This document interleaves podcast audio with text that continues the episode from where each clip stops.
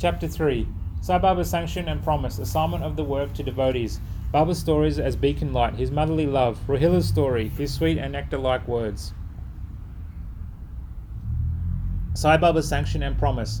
As described in the previous chapter, Sai Baba gave his complete assent to the writing of, Sas, of the Satcharita and said, I fully agree with you re- regarding the writing of the Satcharita.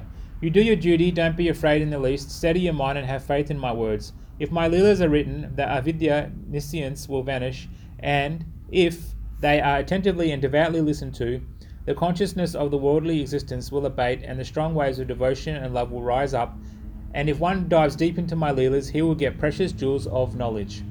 Hearing this, the author was much pleased, and he at once became fearless and confident, and thought that the work was bound to be a success. Then turning to Shama Madhavrao Deshpande, Sai Baba said, If a man utters my name with love, I shall fulfill all his wishes, increase his devotion.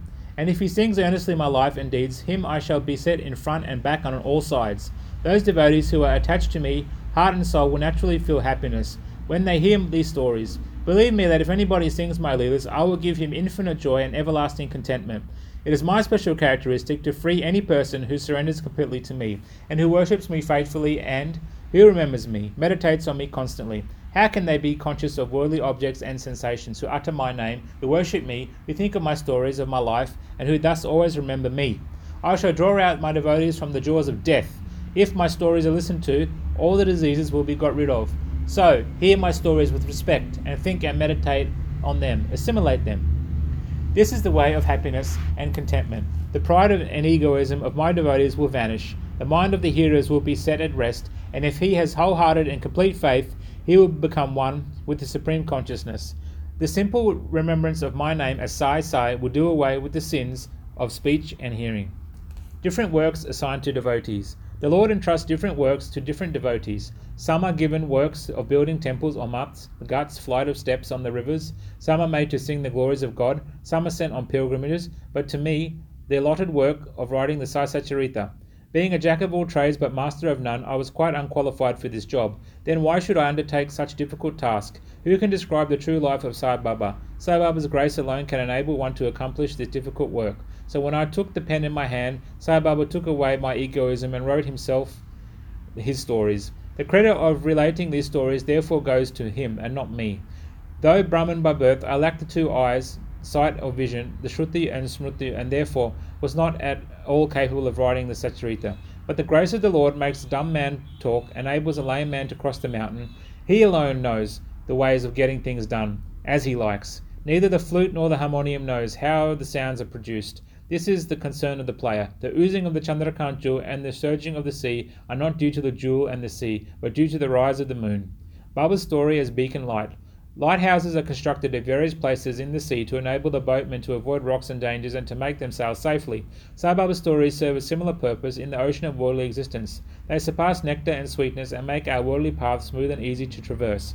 Blessed are the stories of the saints. When they enter our hearts through the ears, the body consciousness or egoism and the sense of duality vanish.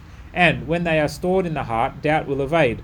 Pride of the body will fall, and wisdom will be stored in abundance. The description of Baba's pure fame and the hearing of the same with love will destroy their sins, uh, will destroy the sins of the devotee, and therefore this is the this is the simple sadhana for attaining salvation. The sadhana for Krita age was samadama, tranquility of mind and body. For Treta age, sacrifice. For Dwarapa, for Dwarapa, worship. And for Kali, the present age, it is singing the name and the glory of the Lord. The last sadhana is open to all people of all the four varanas, Brahmins, etc. And, the, and, and other sadhanas, namely yoga tyaga, sacrifice, dhyana, meditation, dhyana dharana, concentration, are very difficult to practice. But singing and hearing the stories and the glory of the Lord, Sai Baba, is very easy. We have only to turn our attention towards them. The listening and singing of the stories will remove the attachment to the senses and their object, and will make the devotees dispassionate, and will ultimately lead them to self realization. With this end in view, Sai Baba made me write his stories, Satcharita.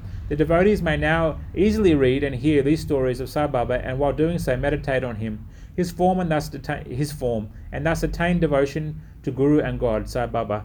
Get dispassion and self realization. In the preparation and writing of this work, Satcharita, it is Sai Baba's grace which has accomplished everything, making use of me as a mere instrument. Motherly love of Sai Baba.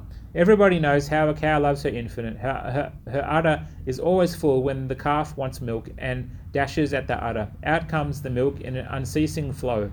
Similarly, a human mother knows the wants of her child beforehand and feeds him at her breast in time. In case of dressing and adorning the child, the mother takes particular care to see that this is well done. The child knows or cares nothing about this, but the mother knows but the mother's joy knows no but the mother's joy knows no bounds when she sees her child well dressed and adorned. The love of a mother is peculiar, extraordinary, and disinterested, and has no parallel. Sadgurus feel this motherly love towards their disciples. Baba had the same love towards me, and I give an instance of it below. In 1916, I retired, I retired from government service. The pension that was settled in my case was not sufficient to maintain my family decently. On Guru Purnima Day of that year, I went to Shirdi with other devotees. There, Mr. Anna Chinchanikar, of his own accord, prayed to Baba for me as follows. Please look kindly at him. The pension he gets is quite insufficient. His family is growing. Give him some other appointment, remove his anxiety, and make him happy. Baba replied, He is he will get some other job, but now he should serve me and be happy. The dishes will be ever full his dishes will be ever full and never empty. He should turn all his attention towards me and avoid the company of atheists, irreligious, and wicked people. He should be modest and humble towards all, and worship me with heart and soul. If he does this, he will get eternal happiness. The question who is he who who is he? The question who is this he whose worship is advocated is already answered in a note on Who is Sai Baba in the prologue and the beginning of this work. Rohilla's story. The story of Rohilla illustrates this, illustrates Sai Baba's all-embracing love. One Rohilla, tall and well built, well, well built, strong as a bull, came to Shirdi wearing a long kafni, a robe, and was enamored of the Sai who stayed there. Day and night he used to recite, in a loud and harsh tone, the kalama, verses of the Holy Quran, and shout, Allahu Akbar, God is great. Most people of Shirdi were working in their fields during the day, and when they returned to their homes at night, they were welcomed with the Rohilla's harsh cries and shouts. They could get no sleep, and felt much trouble and inconvenience. They suffered this nuisance for some days in silence, and when they could stand it no longer, they approached Baba and requested him to check the Rohilla and stop the nuisance. Baba did not attend to their complaint. On the contrary, Baba took the villagers to task and asked them to mind their own business.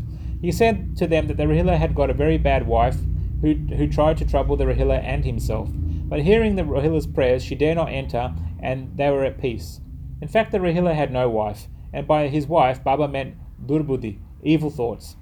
As Baba liked prayers and cries to God better than anything else, he took the side of the Rohilla and asked the villagers to wait and bear the nuisance, which would abate in due course.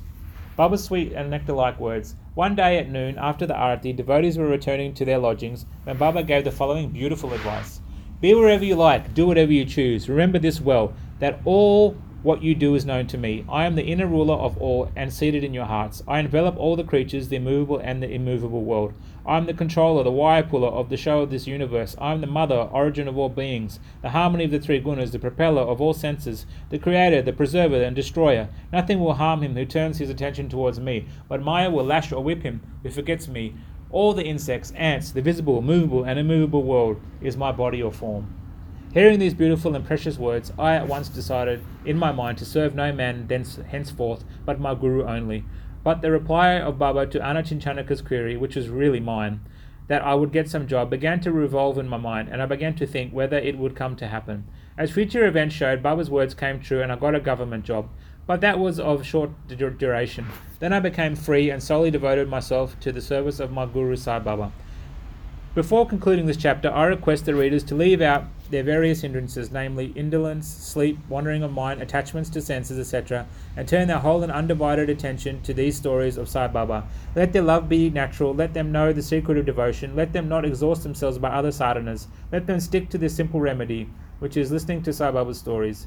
This will destroy their ignorance and will secure for them salvation. A miser may stay at various places, but he is constantly thinks of his buried treasure. So let Sai Baba be enthroned in the hearts of all. In the next chapter, I shall speak of Sai Baba's advent and Shirdi. Bow to Sri Sai, peace be to all. Sri Sachidananda Sadguru Sainath Maharaj Ki Jai.